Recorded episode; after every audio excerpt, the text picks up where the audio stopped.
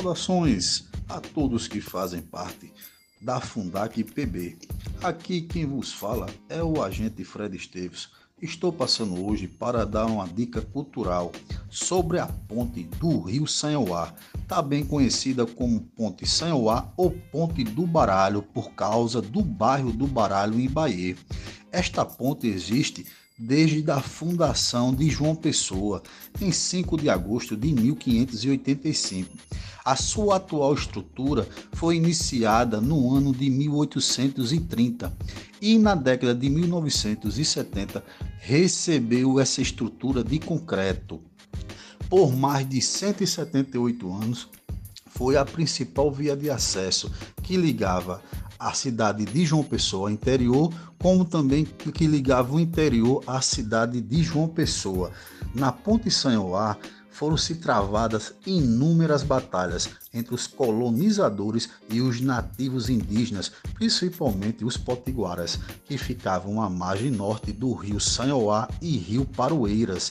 No ano de mil oitocentos e cinquenta e nove, durante o segundo reinado, o imperador Dom Pedro segundo passou a ponte do Rio Sanhauá em sentido ao interior do estado. Entre os anos de mil oitocentos e trinta e um a mil oitocentos e trinta e seis, se cobrava pedágio por tudo que transitasse pela Ponte Sanhauá.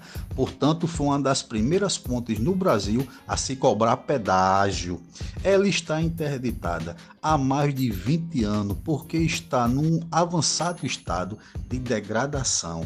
O bairro do Baralho foi a primeira região a ser povoada da atual cidade de Bahia e já foi um importante entreposto pesqueiro, pois estava estrategicamente localizado entre as cidades de João Pessoa e Santa Rita, às margens do estuário do Rio Paraíba.